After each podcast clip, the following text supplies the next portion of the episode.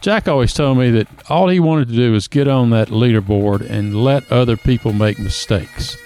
And Tiger did the same thing yesterday. It wasn't that he played necessarily the best golf, but he made less mistakes than everybody else. And he really played what I thought was a was a Nicklaus like round. In 1744, the first golf club with a definite proof of origin was the Company of Gentlemen Golfers who played of Leith, now called the Honourable Company of Edinburgh Golfers who play at Muirfield.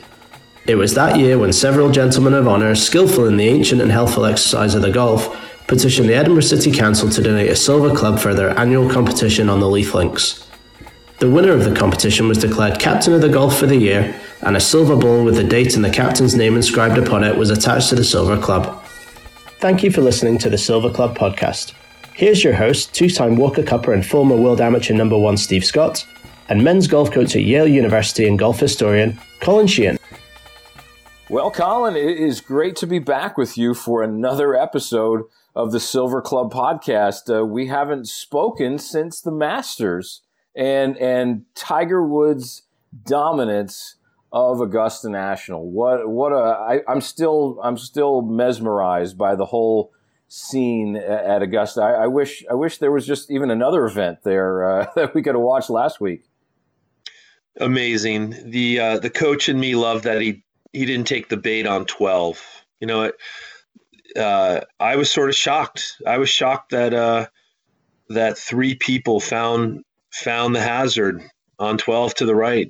That just to me is like we're you grow up watching the Masters, and that's like the most rookie of errors. And uh, and what's interesting is I I was I was it was interesting that he won without any sort of major pyrotechnics other than the, the shot into 16. He, it really was a straightforward, careful, methodical round. It wasn't Tiger Woodsian. It what was, was, your takeaway? It was just, it was, uh, it, it, was very, very uh, calculated, and I mean, certainly divine intervention when your when your opponents get in there and they all dump it in the water. Everybody who's in contention and I mean, certainly as a competitor, it, it kind of like inside he had to be when he was standing on that 11th green and watching the group ahead of him dump the ball in the water on 12. He had to, you know, just be smiling inside, like, yeah, things are uh, things are going my way, and you you always need those breaks if you're going to win. I mean, it's just yeah, no doubt.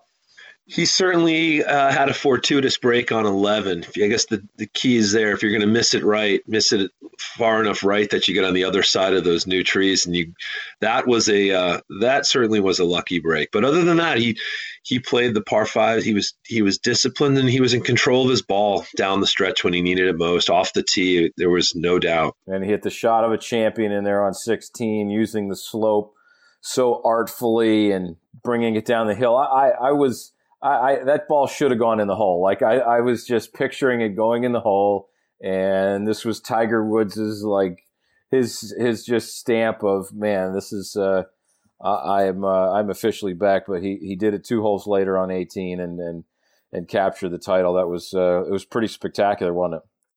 Yeah, you know the, what's interesting is that he's now in the record books for being among the oldest to win things, which is crazy. He was always among the youngest, and you know he's a, he's 43 i'm 40 we're both he and i are both 43 that, that doesn't feel very old.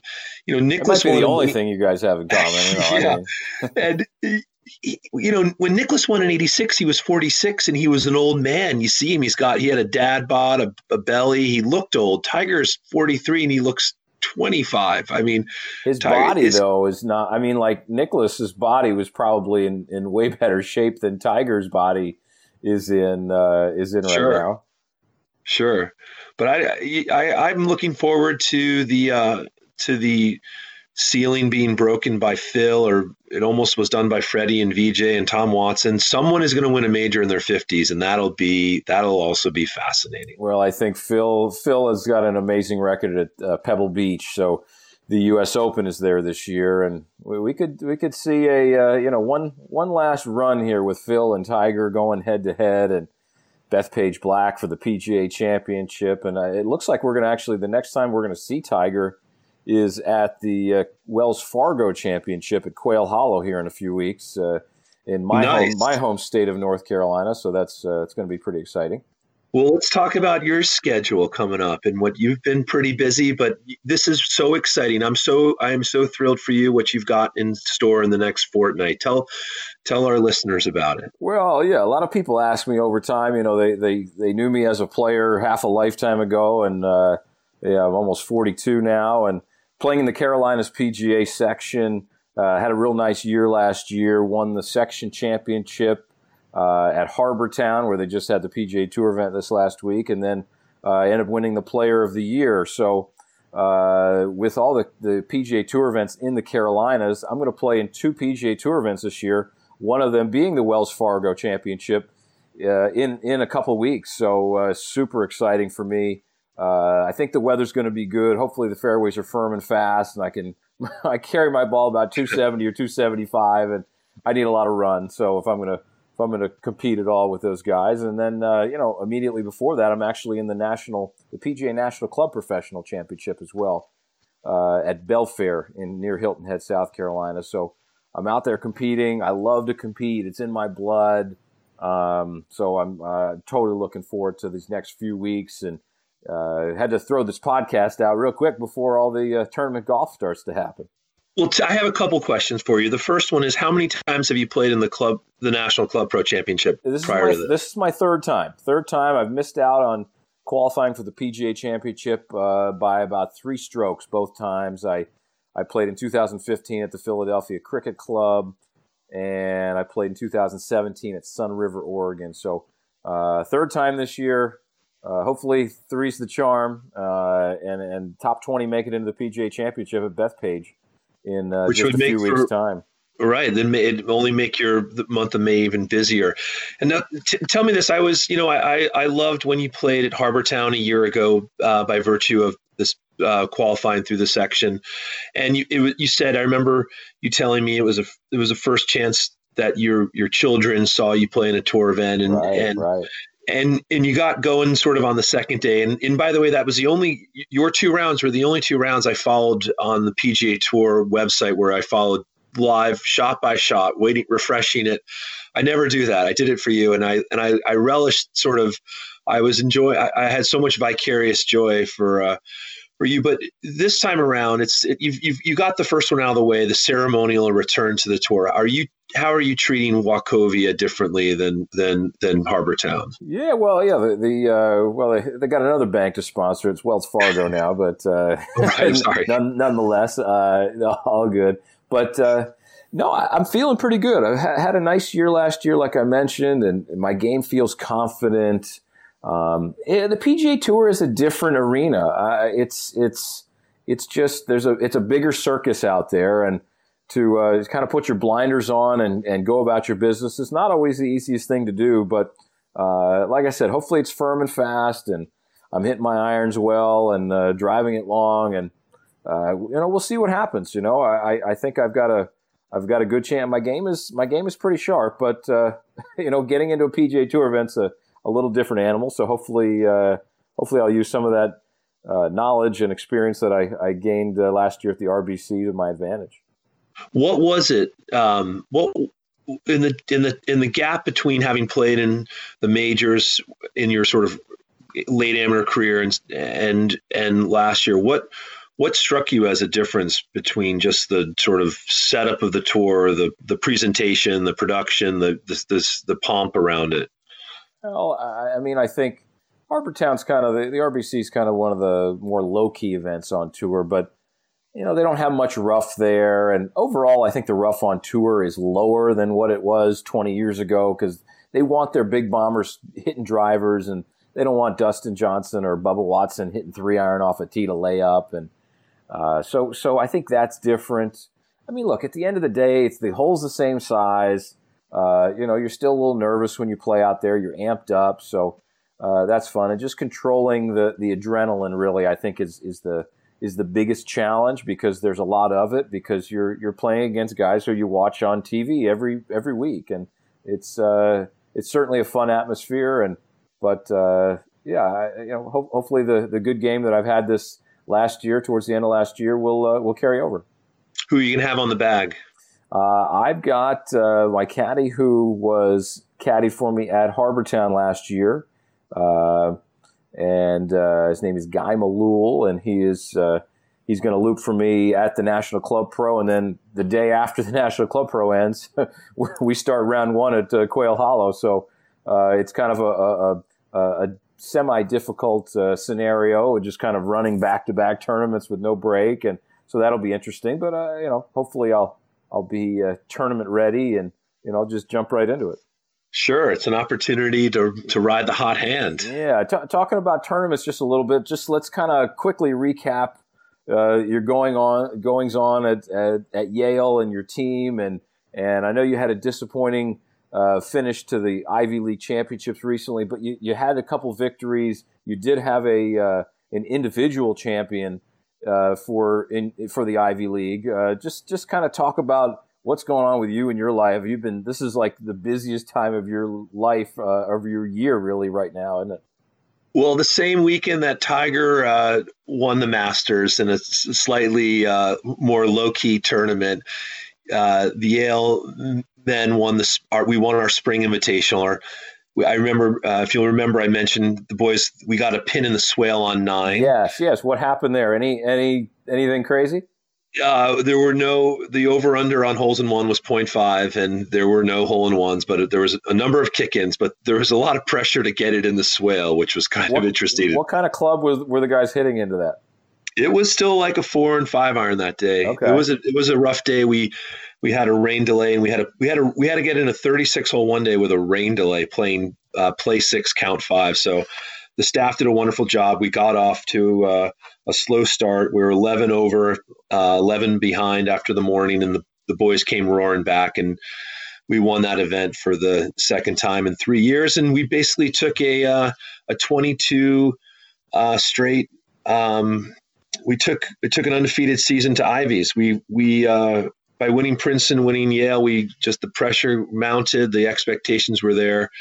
We really we had a really a 52 straight winning streak against the conference going in, and uh, at Hidden Creek, where you're from, you're very familiar, lovely Coore and Crenshaw course, and yeah, yeah, one the guys, of our uh, Silver Club majors is there this year, actually, yeah, in early they, June. They, they, couldn't honestly, they could not have hosted a better tournament. It was one of the best, one of the one of the one of the best venues, and one of the best sort of uh, well run uh, of Ivies in my 11 years. And the kids played tough. We had one player, Owen, a senior, who his who more than any player on the team personifies the characteristics of a bulldog. He had he was having muscle spasms in his back, and he had to withdraw in round two, and so we had to play four players, you know, counting counting every score, and we came charging back. So actually, just I was so proud of the kids. Wow. Um, could you have substituted any? Could you have substituted anybody in there? In a year from now, we'll be able to do something like that. And we mm-hmm. couldn't. You couldn't do it. You won't be able to do, ever do it mid round. But if Owen knew he wasn't wasn't 100, percent he I could have swapped the player out. We can do it at regionals. Okay, I thought, already... I thought, the I thought the Beau Hossler rule or something where he was injured and uh, I thought you were allowed to do that. No, that's it. It's being it's already implemented at both regionals and nationals. Okay, but not not in conference. Got not it. yet. And we've already got it's it's on the uh, it's being voted on, and it'll it'll probably be ready for 2020. We would have used it, and uh, it's not an excuse. But Sunday we it came down on Easter. It, it was a battle with Princeton and Columbia, and uh, the kids played their hearts out. And in the end, uh, we lost by our, our winning streak came to an end at at uh, 50, 57 wins. Lost by and two lost, shots, uh, huh? By two shots to Princeton and uh, one shot to Columbia, and so we finished the year 27 and 2 and 726 strokes up on the on our on the conference but uh, only only one tournament really matters but uh, you know I'm the boy I'm I'm proud of the guys I'm no le- I'm no no less proud of them uh, after that event. You know, they they put it all on the line. That's how you know how it works. You don't in golf. It doesn't always. You don't always get the outcome that you no, hope. No, no, you don't. You don't. Now, it's, but, I, but I will be. I will be going to regionals with James and potentially Teddy and and both those kids played to the top. They were the one and two in the conference this year, and and they each have the ability to do something which would be which is would be sort of unthinkable from the Ivy League, and that's to advance from a regional, be the be the low indie on the team not advancing. Great. And they've got both of them have the game to do it, and so uh, the season isn't entirely over. But I'm I'm just I'm sad that uh, it is it is sad that um, that team will never uh, compete again because I love those kids. This was a year. This was one of my favorite my favorite years coaching. Yeah, it had to be got to be bittersweet, and it? And it? Uh, yeah. Now switching gears just a little bit, you know, just still staying on the on the competitive zone. Uh, we've uh, and we're going to have Steve Melnyk on our podcast here in a moment, but you know, you you have a, a bit of a Steve Melnyk story. Now he was uh, U.S. amateur and British amateur champ, two-time Walker Cupper uh, back in the '60s, early '70s. Talk about you. You did some interviews with uh, all the U.S. amateur champions in the past. The books, the the three-part book that you wrote. Uh, talk about that a little bit. And and Steve Melnyk, the great, you know, he was a great CBS broadcaster as well. I knew him by his voice. Honestly, Steve was a total gentleman. I when I had a in order to track down 47 past champions, you had to deal with occasionally with some agents and some and some sort of uh, interference, and some were easier to access than others. And and you know someone like Hank Kuehne just couldn't couldn't have cared less, and it was like it was you know it was it was like it was worthless. But Steve Melnyk, on the other hand, was a gentleman. I I, I saw him at the U.S. Amateur in 04 at um, Winged Foot. Introduced myself, told him about the project. He said, "I'll make time for you whenever you wish." And he had a couple awesome lines. You know, he said, "I."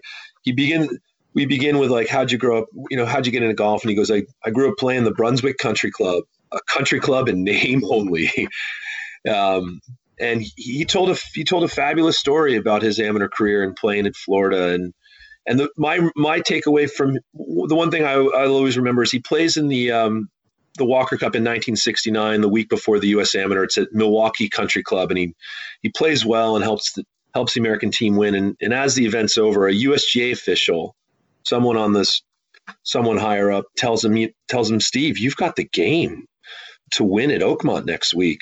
And Steve hadn't, he, it hadn't occurred to him. He hadn't, he hadn't thought about going there as some, as a, as winning as a, as a possibility. And, and of course he goes to Oakmont and wins by five in the stroke play era and you know lead and I and I what I love about that tale what every golfer can love is that sometimes especially the coach and me you know every golfer is just a little bit of encouragement away from the next level, just being told that they're good. Just it wasn't a lesson or an instruction, just being sort of thinking thinking giving a higher set of stand higher sort of uh, expectations than you might give yourself and and uh, so I I love that he then wanted Oakmont and probably might have been the, the hardest US amateur venue in the stroke play era one of the one of the all-time hardest championship venues and uh, that was uh, I uh, I I admire Steve Melnyk. I and I and I, I am judging him entirely on my brief interaction with him. But if that's a if that's a, a sort of um, you know an indicator, he he's uh, I'm I'm I'm thrilled you had him at, at the the event and you have him on an interview. He's, it's terrific. Well done. Total total gentleman. Now now before we get to him, I uh, just wanted to mention we we just had our uh, very first major on the Silver Club Golfing Society uh, docket. It was the Palmer Four Ball at the Bay Hill Club and Lodge. Uh, we had our overall winners and the winners of the Jones division were the team of Lawrence Largent and Wayne Talski. Uh, they fired four under par for the event, uh, 67 on day one, really sharp. Uh, the winners of our Evans division was Cameron Murray and Chris Hunt uh, helped by seven birdies in round two. Uh, they had made a little comeback there, and uh, they defeated the team of Derby David and Jordan Jellison uh, by a few shots. But uh, we, we had a ton of fun. I, I, wish you were there, Colin. I wish you would have been able to see it. Uh, you know, it was a it was a cool four ball event, and and it was really cool. Have you played much four ball out there? Well, listen, I was watching it on, you know, you're a social media uh, wizard now, Steve, and the, the grass, the, the, the, ryegrass looked green. The, the, you looked like you guys had beautiful weather. I was up, we were up freezing and playing in sort of barely, uh, barely playable conditions in New England during that weekend. I would have done, I would have loved to have been down there. Yeah, Orlando was spectacular and, and the Bay Hill Club and Lodge was fantastic. And, uh, great PGA Tour venue. I mean, Tiger's won there eight times, and uh, everybody knows all the shots that he hit there. And uh, you know, just to quickly plug the the Silver Club Golfing Society, you know, we certainly couldn't have this podcast without their help. And uh, check us out on social media at Silver Club Golf on Instagram and Twitter, as well as Silver Club uh, Golfing Society on the web. Uh, just a, a, lot of fun. We've got our next event May 17th. Uh, we've got a one day event at the Maridoe Club just outside of Dallas. And our, our next major uh, is at Hidden Creek Golf Club, where you were just at, June 3rd to the 5th. So, still time to get involved with the society, uh, come out and play, uh, and, and, just, just be a part of this competitive amateur society. Index is 7.9 and below. Uh, we want people who just who love to compete and and love to do it. And uh, you know, just like you and your team, Colin, get out there and uh, and hit it right. Absolutely, I'm I'm uh, I'm Dustin. Now that the season's over, you know, you know, I'm ready to I'm ready to work on my game, Steve. I'm inspired.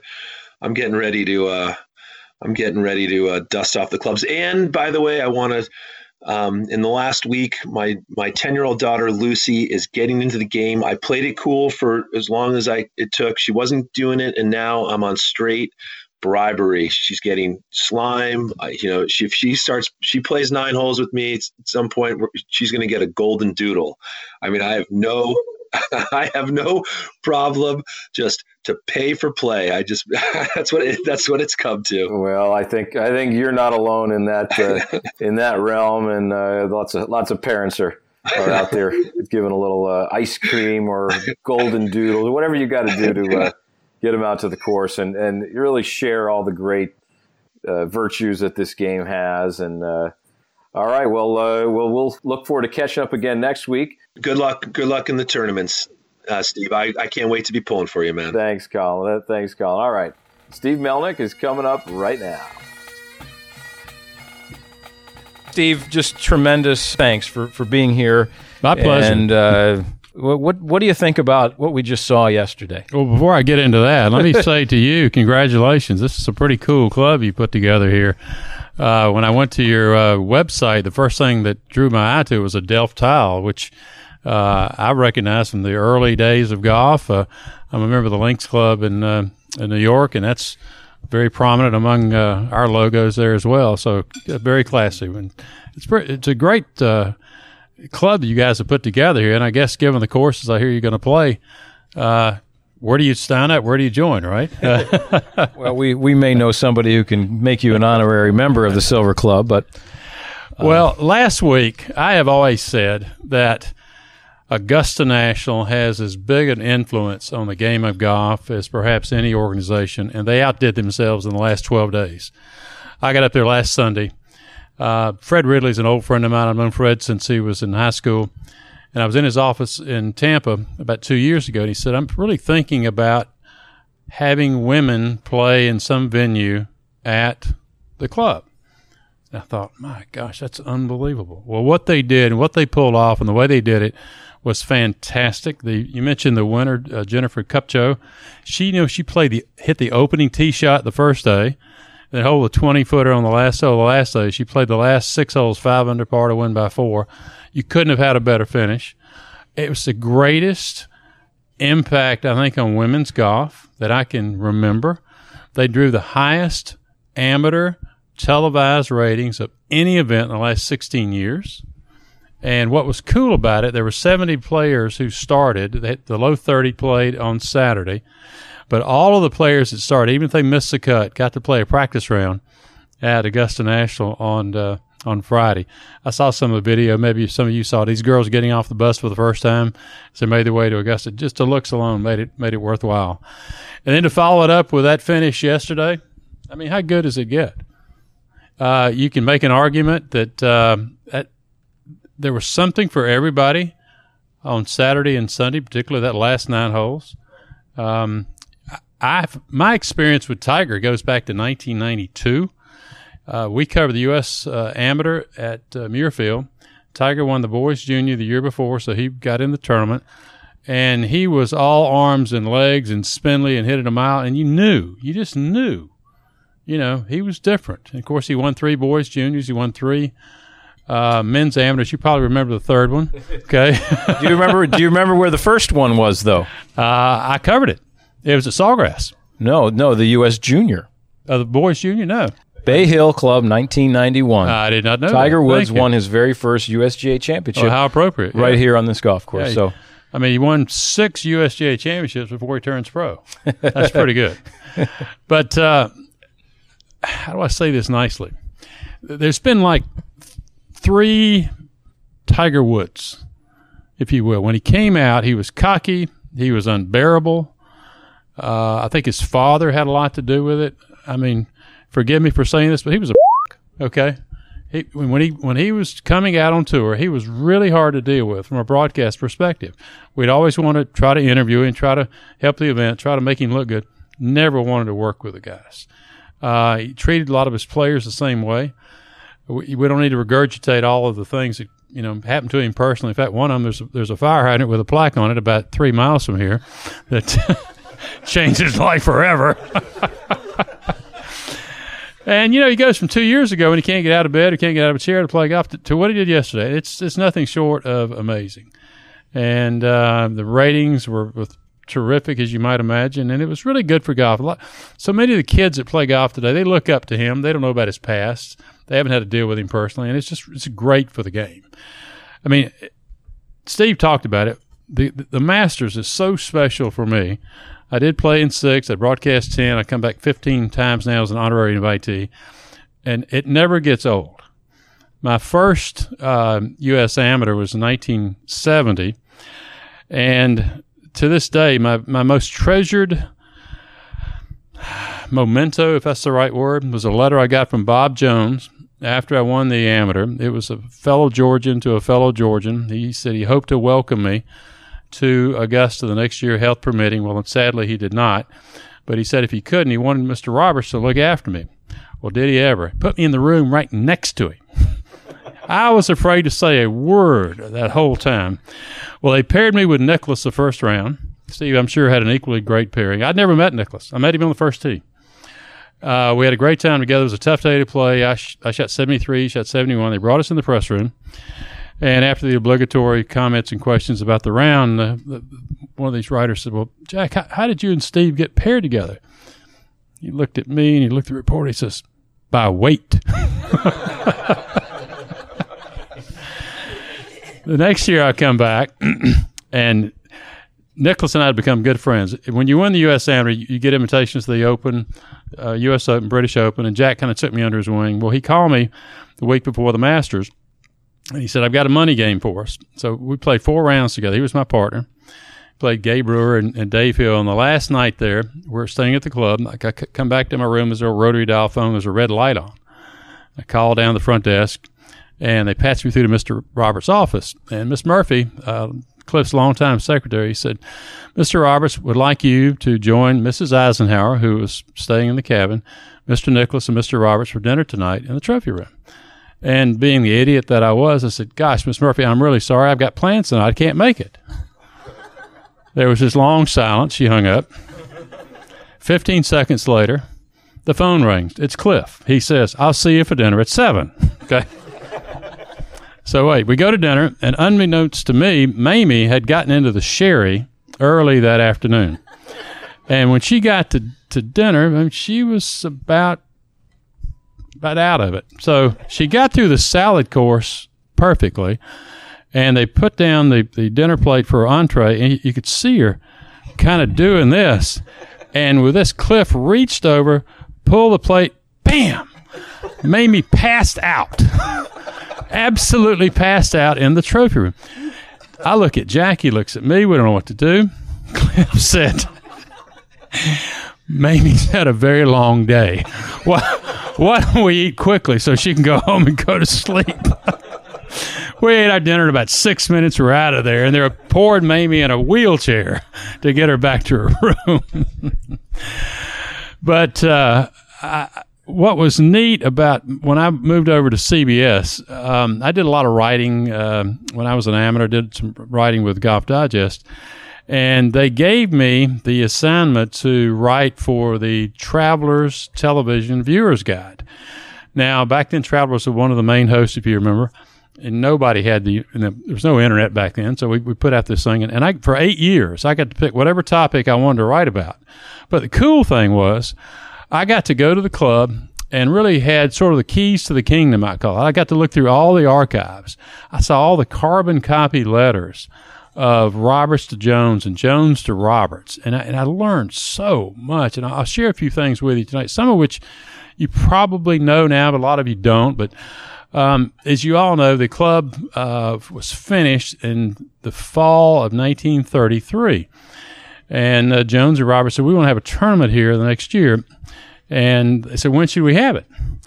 Well, Grantland Rice was one of the great sports writers of the day and good friend of Jones and Robertson, member of the club.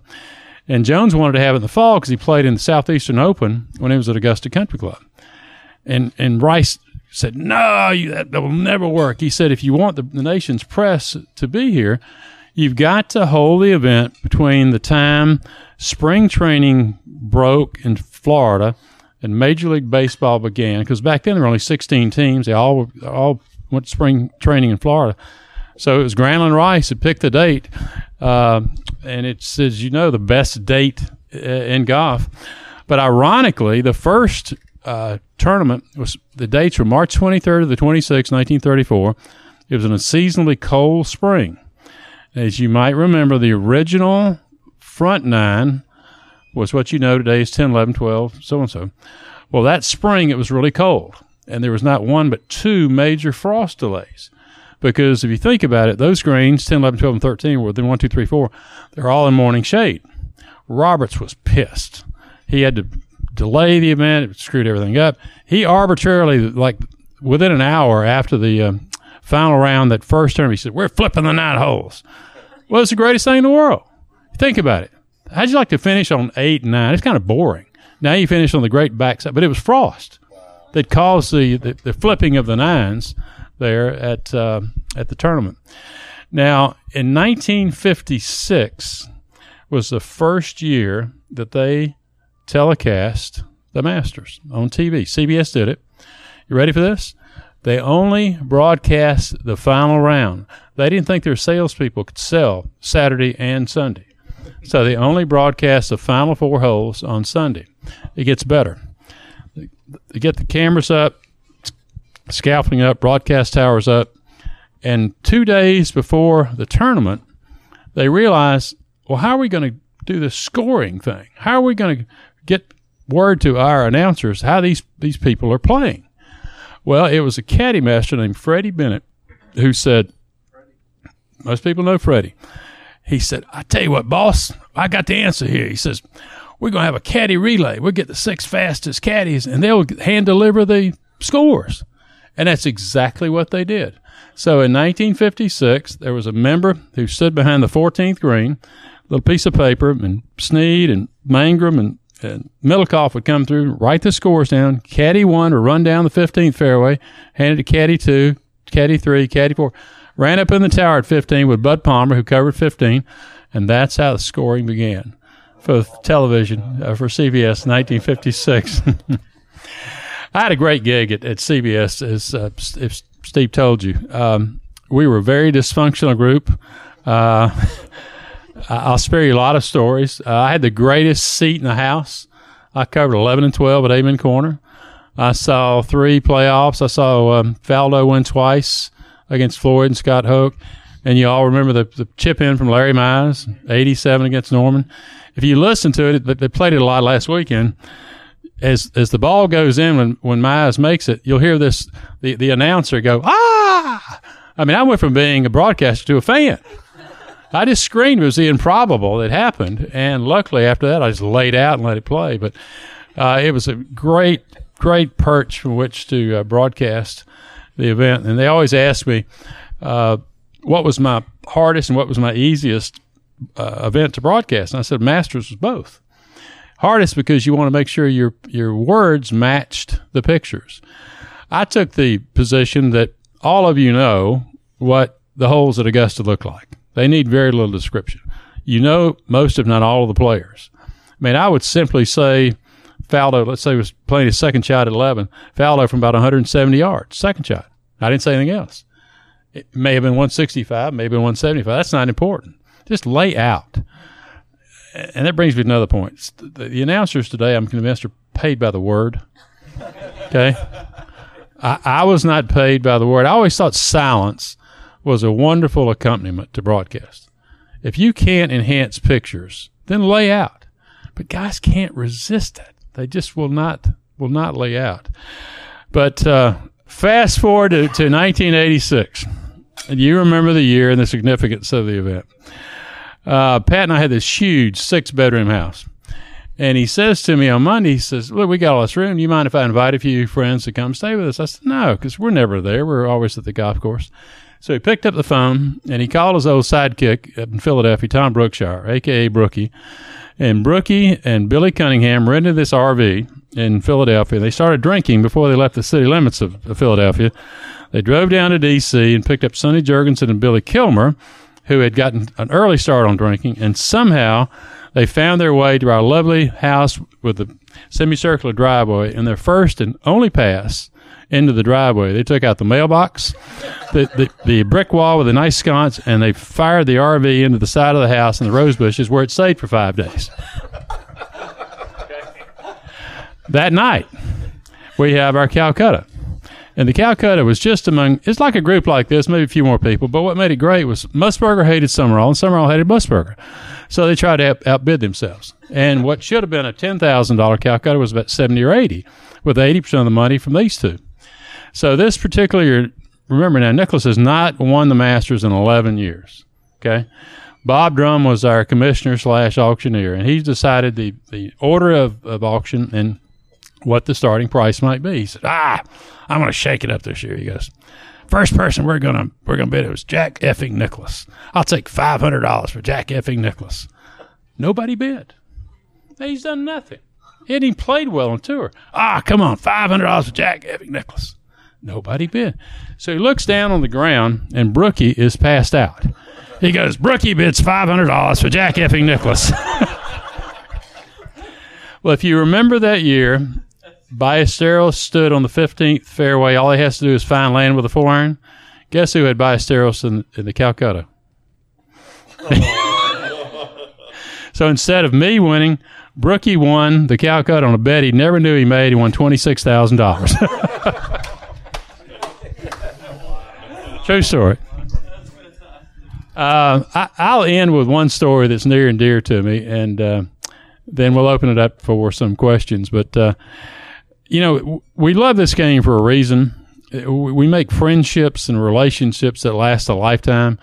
But I've got a story that, that is so dear to me, and I tell it often because of, of the meaning and the significance to it. Uh, years ago on tour, when you played in the Western Open, you couldn't bring your own caddy, a tour caddy. You had to use these young kids who caddied at clubs around Chicago. And a young man named Kevin Most drew me when he was 15 years old and we hit it off. He was either like a little brother I wish I had or a third son I'd like to have had. He caddied for me for three years. Uh, I and others wrote letters to the Western Golf Association, the Evans Scholar Fund. He got an Evans Scholarship to Kansas, where he graduated with honors. He goes on to med school at Illinois, graduates with, with higher honors. He practices medicine for a while, goes back to Notre Dame to get an MBA. He comes back now, and he is the chief medical officer for the Northwestern Hospitals uh, in all the, of the Northwestern system in Chicago. But it gets better. Uh, and, and, kind of a role reversal. I am his guest every year and the member guest at Chicago Golf Club. And I look forward to it every year. He's caddied for me in the par three at Augusta. He, he's like family. We, we take trips and vacations together, but it's all because of this game of golf. So it's, it's kind of neat. So anyway, if you got any questions or any comments or anything, let me know. I gloss over a bunch of stuff kind of quickly, but uh, um, it's pretty. I, have got I've got a question for you. Sure. So, all of the years that you covered the Masters, where are you sitting on the 11th and 12th? Where do you where do you see the action from? Well, they moved the uh, the announce tower from where I used to be. I used to be to the right of the tee on 12, and now that's a viewing stand. So it's now directly behind the 12th tee, and it's really hard to see the second shot now at 11. I could see it well where it was before. Mm-hmm. Now, I think Nobilo covers it, and you really can't see the second. He's got to work off a monitor. All of your moments that you you called, you said you called some great playoffs. W- was there one that really sticks out in your mind that that was? Is that like a classic Steve Melnyk moment, or or Well, I had 12, and you know anything can happen. You saw it yesterday. I mean, it was, and that really surprised me because yesterday the, the, conditions were benign. It wasn't like you know the I always used to use the term the swirling and elusive winds of Amen Corner. Well, they were neither swirling nor elusive yesterday. It was pretty calm. But see, it was always a guessing game on 12. You've, you've played, you know. You never know. You hope you have the right club. But uh, I, I watched Weiskopf make a 13 there, you know. He kept hitting it fat in Rae's Creek. But uh, by the way, you know that on Wednesday, if you're out there, Rae's Creek is a cover, color of chocolate milk. And guess what? The next day it's blue. they go upstream. They put all this dye in the Rae's Creek, and it next day for the next four days it's all blue. and I have had uh, occasions where it's they've had an early spring at uh, Augusta. There's nothing behind the 12th green on Wednesday afternoon, and I come back on Thursday and there's 6,000 blooming plants behind the, the green. That's true. Yeah. I was telling the guys at dinner uh, tonight. Uh, I spoke at a group in Augusta in January, and I want to go out and see the changes they made. Um, you know, Augusta National bought 6.8 acres from Augusta Country Club. Uh, it's a secret to no one. They paid $18 million for 6.8 acres. And it's not really as you might expect to lengthen the 13th hole, although it could be an option. I think Fred likes it where it is. But it gives them the ability to have a loop road around the entire golf course for access, for emergency vehicles, for turf vehicles, getting people in and out. And uh, with that 18 million, Augusta Country Club rebuilt two holes. They regrassed their golf course in Zoysia and put the other 14 million in the capital reserve. So they did well. but I got ahead of your, your question there a little bit. But uh, uh, yes, uh-huh. So, being such an aficionado on, on Augusta National, what do you make of the changes that have occurred over the years? Uh, you know, they planted a lot of trees on 17 and 11 in particular. Um, I, am not necessarily in favor of that. Uh, they made a huge change at uh, five this year. I went out and looked at it. I mean, five is a beast. But when we played, we were hitting three, four, five iron into four, into the fifth green. We'd bounce the ball in because you couldn't carry it there. And now the players are faced with the same length or same type of second shot that you, I don't know what. Yeah, God forbid they have a five iron. I mean, geez, not on a par five. They're not used to that, right? Poulter had a hybrid in there, but it's it's four ninety five or really five hundred yards. I think it's an accommodation to the length of the players today, but the scores don't get any lower. You couldn't have had better conditions for four days. They were soft. You didn't have any wind, so you can argue that the course uh, held up pretty well. Steve, did you have a chance to work with uh, with Ben Wright? Ben Wright a good. Oh yeah, oh yeah. Selling right, but never in doubt. yes, I know him well.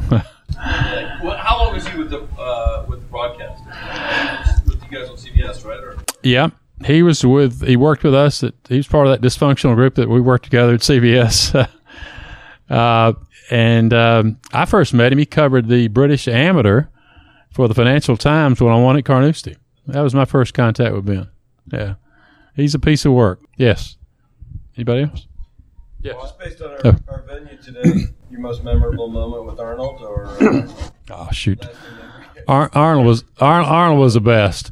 I, I hosted a charity dinner in Detroit. It was the 50th anniversary of his U.S. Amateur win, and uh, they'd given me this long list of Arnold wins, and I said, nah. I had the pleasure of saying and introducing Arnold. I said, "Ladies and gentlemen, it is my pleasure." to introduce the man who needs no introduction. Arnold. And it, it's perfect. I mean, everybody knows Arnold. Arnold could say nothing better than anybody I ever saw. He was amazing. You know, because he loved people. I remember the last few years at Augusta, he was really frail, and he would always sit. If you've been to Augusta, there are these umbrellas there, and he, he always wanted to sit at a table near the people. and and person after person would speak to him, he would graciously stand up and have his picture taken. So I, w- my memories of Arnold are his relationship with the fans, with the people. And I remember one night at dinner, my my colleague uh, Peter Alliss really summed it up best. He says, "Jack Nicklaus will always be respected, but Arnold Palmer will always be loved." And that is true. I mean, I can't imagine the game without Arnold. You mentioned the hat here, signatures, sign it right. He took players to task. If they didn't act right, he pulled them aside. He said, "Listen, this is how you you act." He had the most utmost respect for the game. That came from his dad. But Arnold, I mean, I was there at Oakmont in '94 when he played his last U.S. Open. When he's crying coming up the, the fairway. And that's how much he loved the game. He loved the game of golf, and he would be out here playing and practicing in his 80s. You know why I don't know, but he enjoyed. He just enjoyed getting out. So I, I can't imagine the game of golf without Arnold Palmer. I really can't. The back, yeah. I guess I relate well being a screw up myself, but I'm really taking a fondness to Feherty and seen every episode of what he does. I think he's brilliant what he does with his show, and got to see his live show in Raleigh this year. Oh, good. I was wondering if you had any great Feherty story because he seems to have a lot about all of you guys in the booth. So. I, am telling you, the elevator doesn't go to the top floor. He, he's uh, he, he's he's really clever. You know, McCord used to write down all these things and, and notes, and he'd he'd be kind of canned. But Feherty, you just never know. He's totally unfiltered. I'm convinced there's an interstate highway from his brain to his mouth with no off ramps, and he's really good. If he sat right here, he'd pull stuff out, and uh, he's just clever. And he's had a tough life, as you know, with dependency issues and stuff. So I really admire what he's done. But uh, he, he's he's pretty good. Yeah. So I have a fond memory of my uncle coming back from Oakmont in 1969. Oh my gosh! And explaining to me about how this great guy handled the chipping at Oakmont from the Marines. And he, he and you were the guy. And I wonder if you remember anything about that 69. Oh sure. Um, there was one score under 70 the entire tournament, and only two scores that, that shot 70. I mean, that's how hard it was. I've never seen anything like it. I shot two over par and one by six. And there was an eight year period when the U.S. Amateur was at stroke play, but you, you chipped a lot because you, you couldn't hit all those greens. So I, I made a few. Yeah. I, learned from some, some locals kind of how to how to handle it, but it's a neat spot, very special. Yeah, I'll tell you what they did do uh, about five years ago. Every USGA championship that was held there, they made every winner an honorary member of Oakmont, which I thought was pretty classy. So, yeah, it's a classy, classy place. But thank you. Yeah. Reference Peter Alliss. Obviously, this year at the Masters, with the rain delay, the tournament was moved up to the morning. And one of my great memories growing up was watching the Open Championship with you broadcasting early in the morning. You get up early and you watch it. Uh, do you have any good Peter Alliss stories? Oh, because, uh, there's a lady in front of me. I can't repeat any of them. no, I will tell you this. Uh, Peter, they, they broke all the rules for Peter. Peter took a bottle of wine with him every time he went to the booth, and he said it was for his vocal cords. Uh, okay, for his vocal cords. and uh, at the end of the broadcast, it'd be empty. Okay. he never, ever, ever went out on the golf course. He never went to the practice tee. He never talked to the players. He had no notes. He would go to the broadcast booth with a pairing sheet and a monitor. And he was great. You know, he didn't try to give you any facts. He didn't tell you who won this or won that or th- that's not what Peter was. P- Peter painted pictures with words. He was wonderful. Uh, forgive me, he was full of shit, but he was wonderful. he, he really was, and he's the most delightful guy you can imagine. And uh, but but that bottle of wine really helped his vocal cords. You know, okay. when you watch the tournament for the first two days, and then you just get to the last two days, do you get a feeling of who's really playing well, or is it a mystery to you like it is to us? Uh, you know who you would expect to play well for the most part. You're talking about the Masters now, any of them? Uh, regular tour events, you never knew. I mean, guys can get hot and do stuff. Majors were different. There was an elevated pressure elevated emotions. Jack always told me that all he wanted to do was get on that leaderboard and let other people make mistakes. And Tiger did the same thing yesterday. It wasn't that he played necessarily the best golf, but he made less mistakes than everybody else. And he really played what I thought was a was a Nicklaus like round. His tee shot at 12. Jack never fired at the flagstick to the right. He knew exactly how far it was. If he missed it short, he had that bunker as sort of a bailout. And he said, worst case I'm going to make is four. Tiger did the same thing yesterday. But uh, the majors are different. You know, it's uh, particularly Augusta. The, we've had a few, maybe a few surprises there, but for the most part, that, that leaderboard uh, yesterday was as good as it gets. Absolutely as good as it gets. Are there any amateur golfers right now that you have your eye on? You think are you know, someone we should be on the lookout for? Uh, Jennifer Kupcho. um, there's another girl at Florida, Sierra Brooks. She was runner up the U.S. Amateur a couple years ago. Went to Wake Forest initially, and I, I really think she's going to be. And the Spanish girl who played, who was second there, I think she just made it. I think she, I think she made herself a lot of money uh, on Saturday, and that, that, but the, the girls acquitted themselves beautifully in terms of the men, uh, men's amateurs, that Viktor Hovland's really good. He won the the amateur at uh, Pebble, low amateur yesterday, and uh, really a nice young man. Uh, so, but I really think amateur golf's in great shape. I hate to see so many of these kids. All they want to do is turn pro.